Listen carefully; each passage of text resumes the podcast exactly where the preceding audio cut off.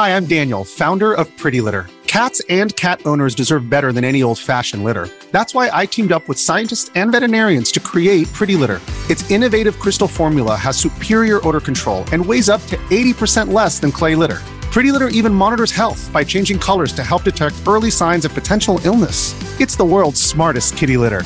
Go to prettylitter.com and use code SPOTIFY for 20% off your first order and a free cat toy. Terms and conditions apply. See site for details.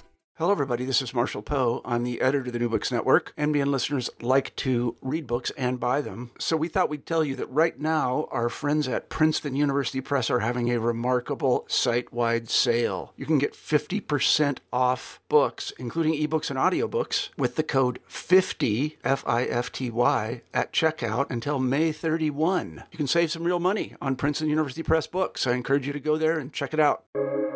Welcome to the New Books Network. Hi, everyone, and welcome back to New Books in Game Studies, a podcast channel on the New Books Network. I'm Rudolf Inderst, the host of the channel. Today, we'll be talking to Lars de Wildt, the author of The Pop Theology of Video Games Producing and Playing with Religion from 2023. The publisher is Amsterdam University Press. Before we jump right in, though, I want to let you know that if you like our show, please leave us a five star review on Apple Podcasts, Spotify, or the audio platform of your choice. Also, feel free to share this episode with your friends or wherever you see fit. And now, back to the show. Young people in the West are more likely to encounter religion in video games than in places of worship like churches, mosques, or temples. Lars de Wildt interviews developers and players of games such as Assassin's Creed to find out how and why the pop theology of games is so appealing to modern audiences. Based on extensive fieldwork, this book argues that developers of video games and their players engage in a pop theology through which laymen reconsider traditional questions of religion by playing with them. And today, I'm very happy to have Lars on my headphones. Lars, welcome to the show. Thanks, Rudolf. Thank you. Thank you for inviting me. Hmm. I want to, Lars, if you could begin the interview by telling us a bit about yourself. Uh, yeah, so I'm I'm Lars. I'm um, a white guy on a podcast with another podcast. So um, I'm uh, I'm Dutch, as you can hear from my um, my uh, my accent, I guess. Uh, what do people say about themselves? I um, um, yeah. What do people say about themselves, Rudolf? well, well, we have well, we, we will soon find out because the next question is about your your ludo Ludostrat credibility. But before we talk about actual games, maybe you can talk us a bit through about your three year uh, career so far, your academic endeavors. yeah, so I studied uh, literature in Leiden, which is the most beautiful town in the world, um, which I think everyone probably thinks about their university town. Um, after literature, I got into this, uh, into suddenly a kind of cultural sociological PhD. Um, so I'm weirdly in between kind of the social sciences and the humanities, but I've always been interested in uh, in video games and kind of how they how they produce uh, worldviews and how they work. Um, I, am proud to say I'm I was pretty much raised by video games, and uh, it's it's where I live. Um, yeah. Hmm. All right. Um, now, as mentioned before, we have to check for your Ludo Street credibility. So please tell us what's your favorite game and the one or even the ones you're playing right now. The my canonical answer is no doubt there. Super Mario World for the Super Nintendo is the the perfect game. It's the one that just flows the best. It feels the best. It's where all of I think modern game feel comes from. It's uh, it's just the perfect game. I say that objectively and as an expert. but, but, also, it's just you know, at some point you have to settle on an answer.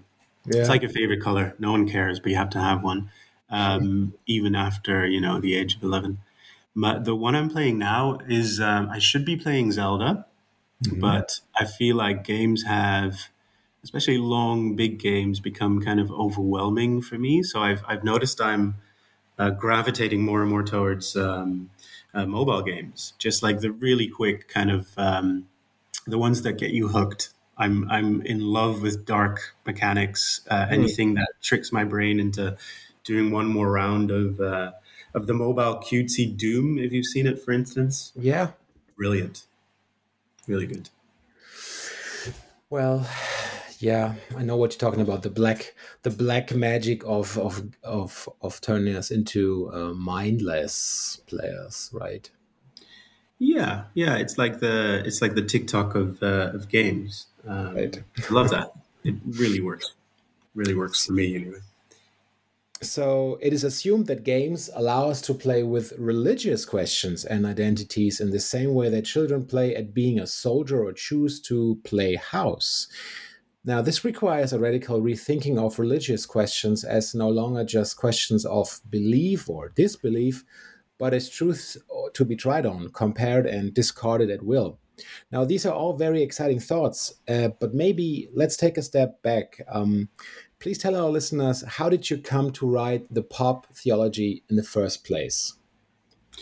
Uh, yeah, so it comes kind of from the question uh, of why uh, there's so much religion in my games, right? Yeah. So, um, I mean, I know I just mentioned uh, uh, Mario and mobile games, so those are poor examples for that.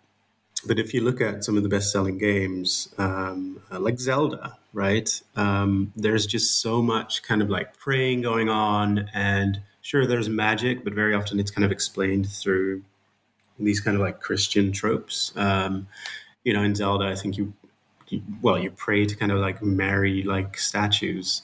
Um, you might say, oh, those are just goddesses, but if you look at old kind of concept art from the mid '80s from Nintendo, it's um, it's concept art of envisioning Link praying to literally a kind of Catholic statue with a cross in the background and stuff.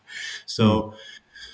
You know, besides this coming from kind of you know Japanese um, fascination, then with this kind of like Western exotic magical thing, it's something that I kept seeing back in my games, and I thought that's odd because most of the people who play them. Uh, and most of the people who make the games are not religious. So why is that so attractive? Why do why do we want to play with that? Uh, why does it work for for game developers? So that was basically the well, that was the basic question.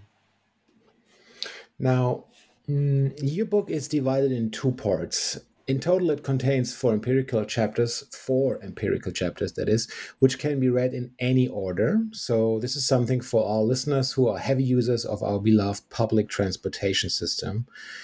Um, let's start with part one of your book then. It builds and contributes to the field of game production studies. I might quote you here uh, production studies scholars study the way games are made and why they are made that specific way or that way.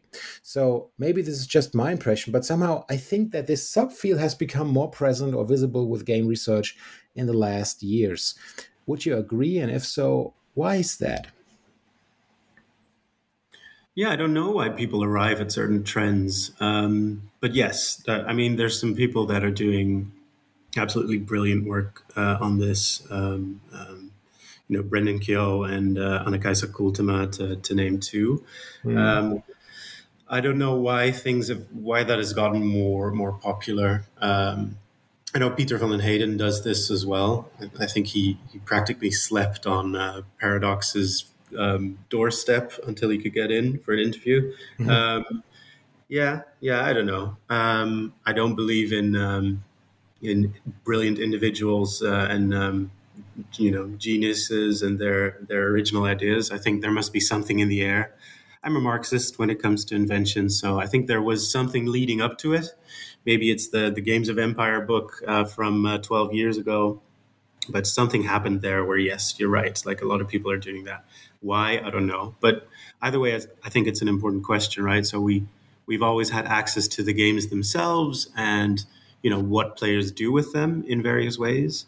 But uh, I think we've kind of slept on the uh, the question of um, yeah of, of, why people make them in a certain way, and also who makes the games, right? Um, yeah. yeah. I think to to to to add a little bit to that, I think we have this kind of um, spectral vision of like this ghost of the global media culture industry um, this kind of global industry that makes everything it's distributed but there are people there are workers sitting behind um, you know those computers uh, kind of making all the parts of your game. And uh, i think it's yeah i think people are realizing that that's a, question that is not only interesting but you know that we can simply just answer by by uh, by asking them how do you make the games and why yeah well speaking uh, about speaking about um, speaking of sleeping on the doormats of publisher X, Y, and Z. Sorry.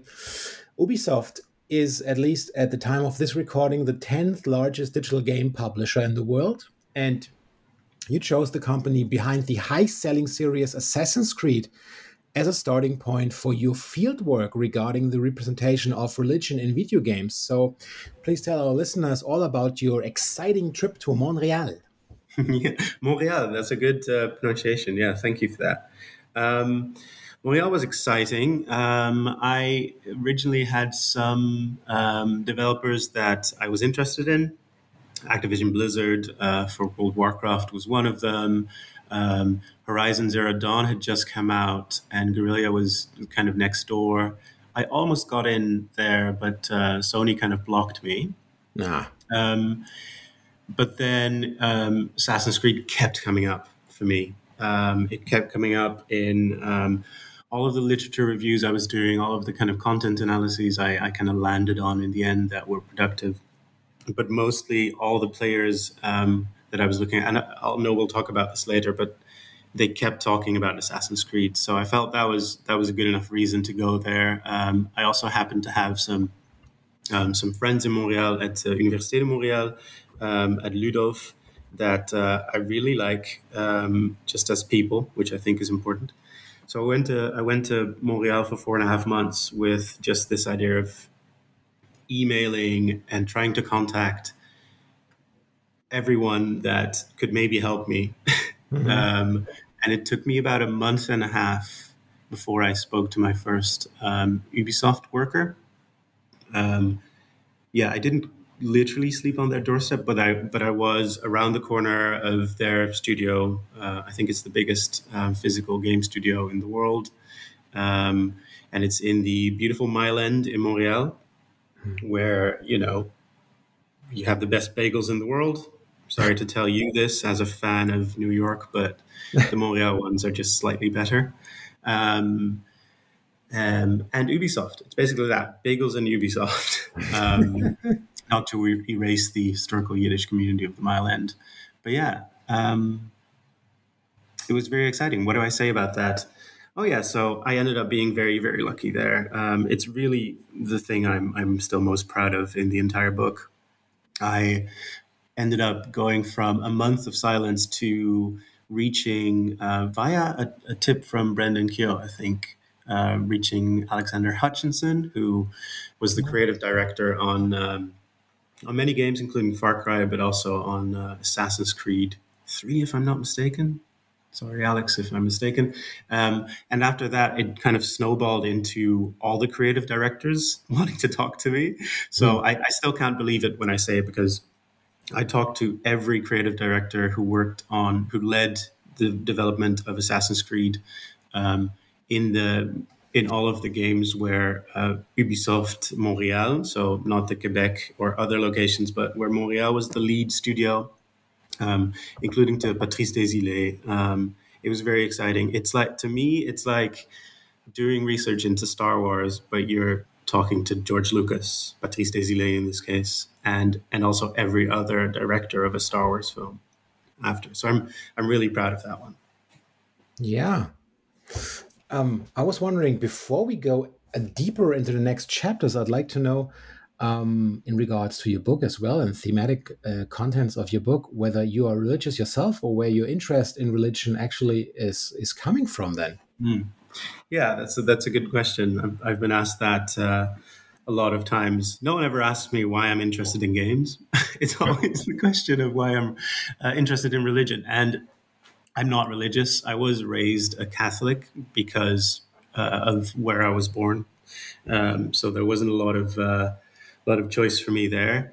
Um, um, but yeah, I'm, I'm I'm broadly interested in religion just because it's um, first of all because it's weird to me. Like I said, most people who make or play the games are not religious. Um, you know, most of these games still primarily sell in countries and in demographics that are kind of notoriously secularized.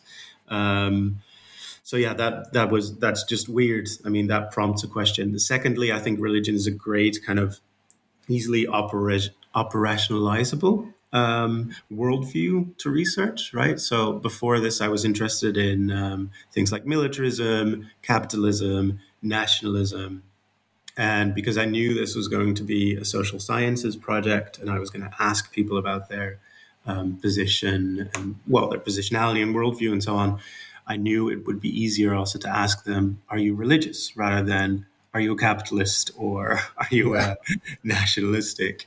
Um, those are definitely perfectly possible. And I, I am looking into do, doing this in the future. Um, one thing I'm interested in is, is kind of looking at uh, cultural values and stereotypes in the game industry between uh, China, mainland China specifically, and um, Western or let's say American um, industries.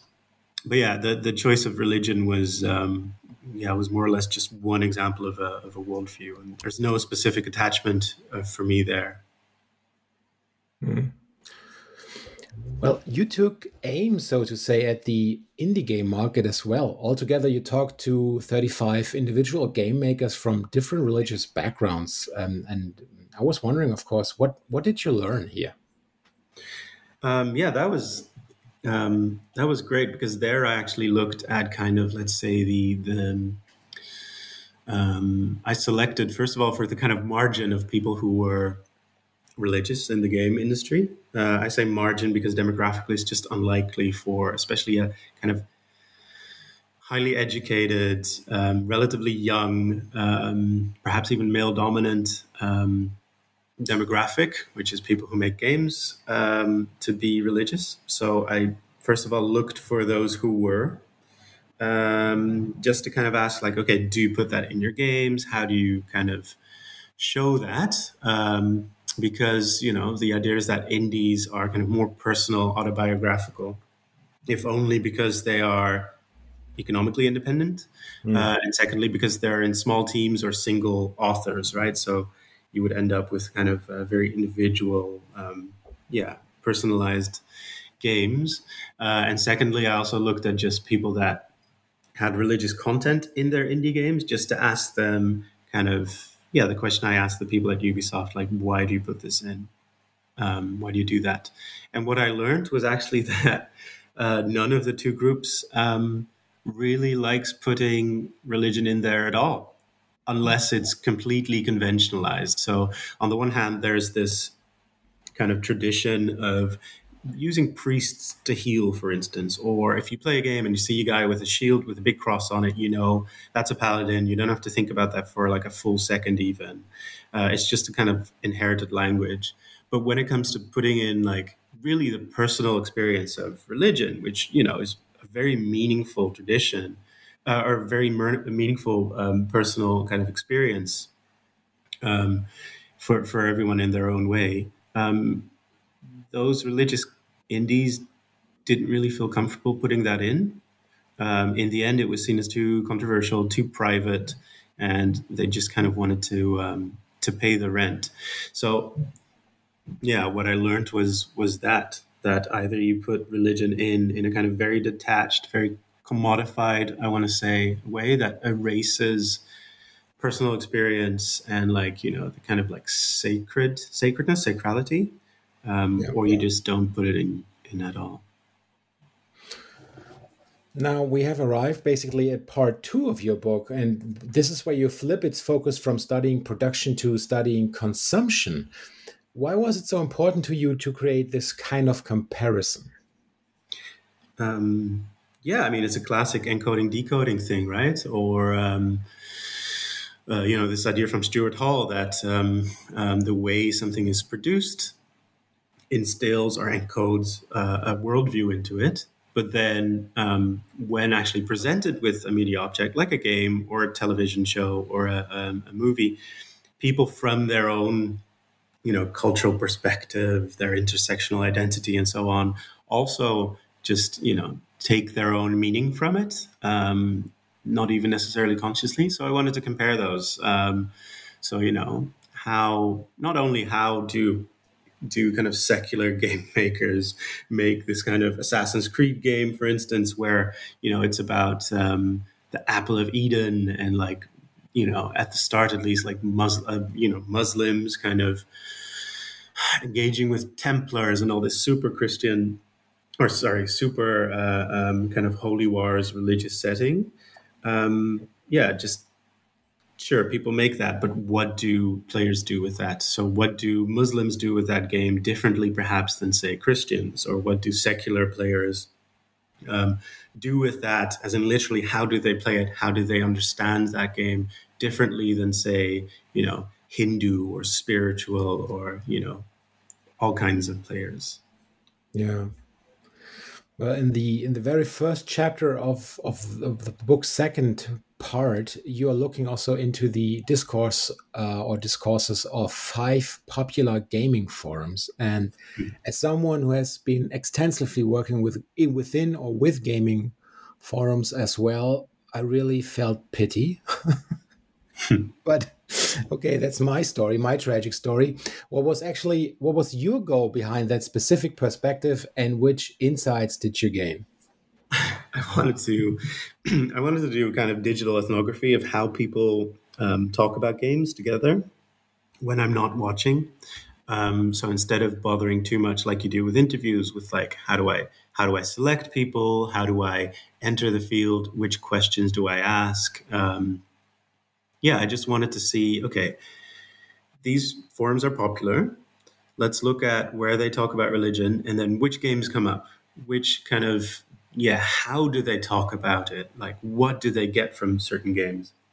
Um, and I made a huge mistake because I, I took too much um, data. Basically, I had, uh, I think, over a hundred threads, or maybe I cut it off at a hundred at some point, and then it was just some of them just go on for pages and pages. I don't know if you remember, but especially when forums were a bit bigger, kind of pre pre Facebook almost um, yeah, people would just go on and on, and it was it was very interesting. Just to be clear, I learned a lot from just how people talk about um, religion when I'm not looking, or like mm. when they don't see me looking, yeah. uh, unlike focus groups or interviews.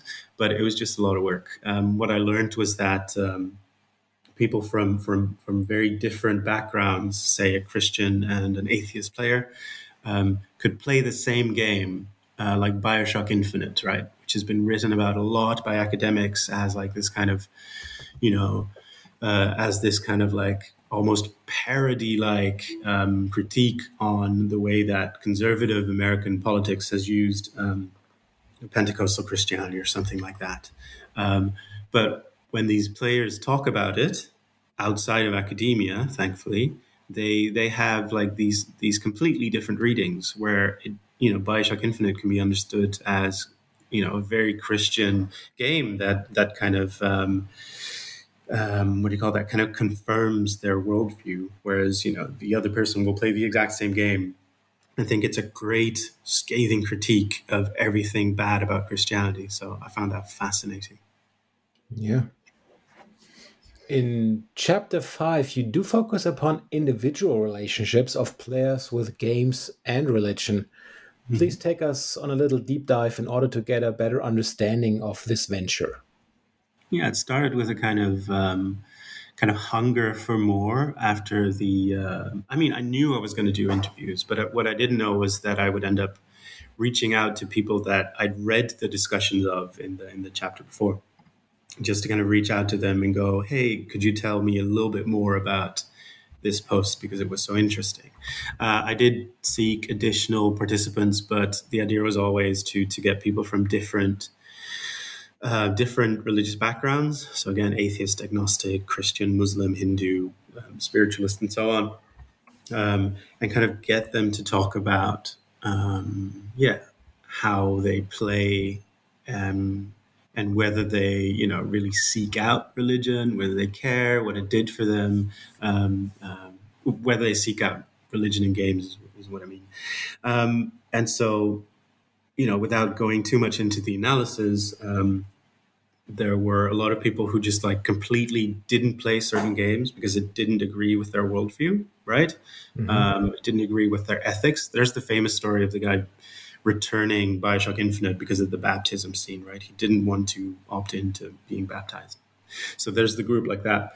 But then other people had these, to me, really heartwarming and interesting stories also of just learning about what it's like in their experience. That's how they explained it. What it's like to be, yeah, role playing as a kind of religious other, is what I called it.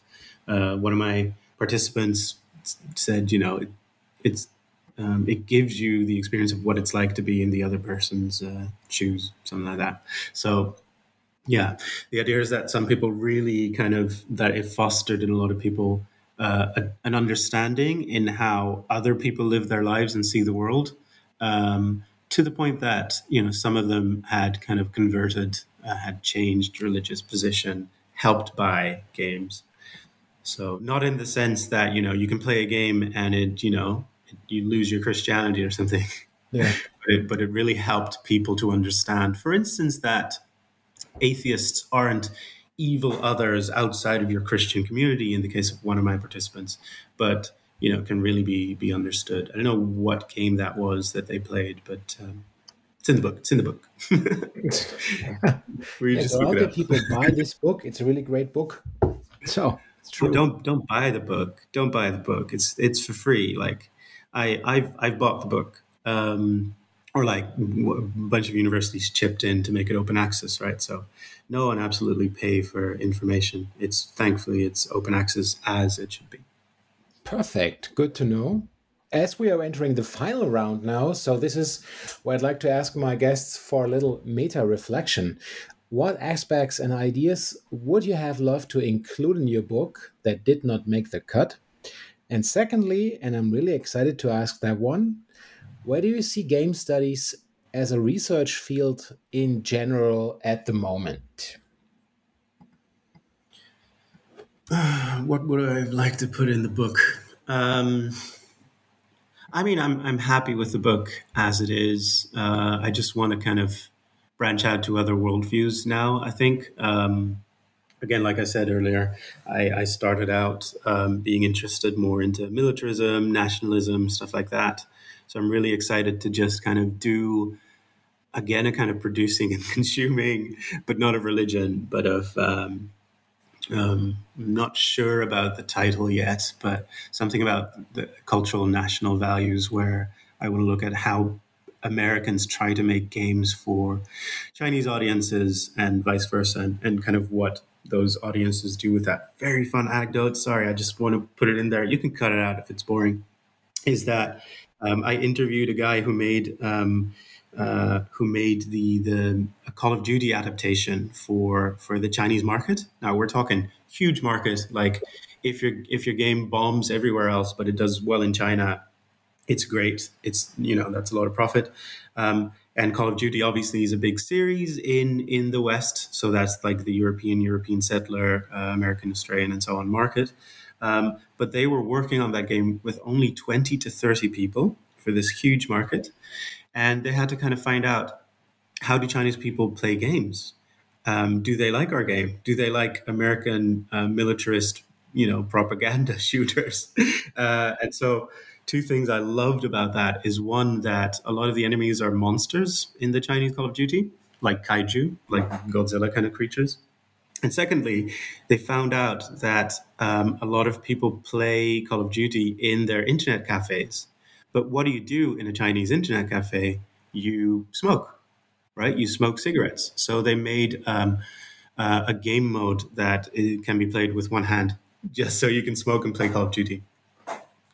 Um, and so I'm interested in how that kind of material culture um, changes how games are played and also just how the political economy of getting into a certain market as well as like the stereotypes people might have about what an imagined Chinese audience is like, how that kind of shapes um, how games play there. So that's what what I would hope to put in the next book, I guess.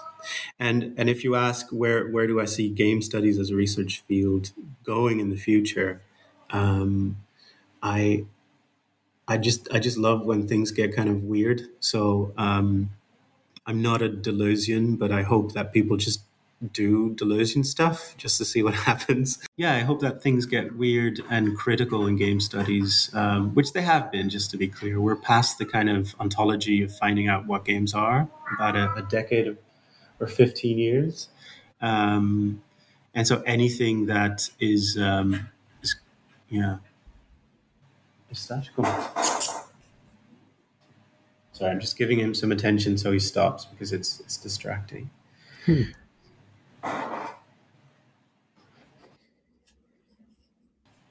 Yeah, so obviously some some good books have been coming out. I can highly recommend uh, Brendan Keogh's new uh, new book on um, uh, on the game industry. Yeah, right. We had him uh, on the last show. It was a delicious conversation. Oh, good. Yeah, yeah. I mean, he's he's a I want to say a big big example. Even uh, he seems always to be a little bit ahead of everyone else. Um, so that kind of stuff is just great. Obviously, it doesn't help my book, which is partly about the video game industry, to then you know have a a better, slightly newer book say the video game industry doesn't exist, but uh, it's a brilliant book. Um, and I, I, do hope more people kind of gain access to and start to study the way games are made and who makes them in whatever kind of configuration, AAA or otherwise. So we we have already been a little given a little glimpse in the future right now, but then there's only one question left, and that's of course, what will you be playing next? Ah, um, oh God, more of the Zelda, I guess. But although I have to say, it feels a bit like a chore. Um, for the same reason that I didn't like everyone's favorite game, The Witcher 3. Um, people are welcome to come fight me. Um, it's probably a neurodivergent thing or whatever, but I was just overwhelmed by, you know, playing 30 hours of a game, walking into the first city and thinking, this is just a massive to do list. I've already got a job and it's 120 hours and everyone loves it, but I'm not sure I can, you know, do that without feeling like I'm doing it out of obligation. So, I'm trying to to to not have that feeling with Zelda um, so that's what I will be playing next. But whether I'll be enjoying it or not is really up to, um, yeah, whether it feels like a to do list or not. All right. Well, uh, thanks for being on the show today, Lars. I really enjoyed our conversation and take care and goodbye. And maybe we'll see we see or hear each other again when we're talking about um, your future projects. Thank you. That'd be great. Yeah, thank you for inviting me, Rudolf, and uh, thank you for the pleasant conversation. So, dear listeners, I hope you liked this episode. If you are an author and or an editor in the field of digital games studies yourself and want to talk about your latest publication, publication or research, please do not hesitate to contact me under rudolfinderst at googlemail.com. Alternatively, please send me a direct message on social media you will find me probably under Rudolf Inderst almost everywhere. And now you have a good one.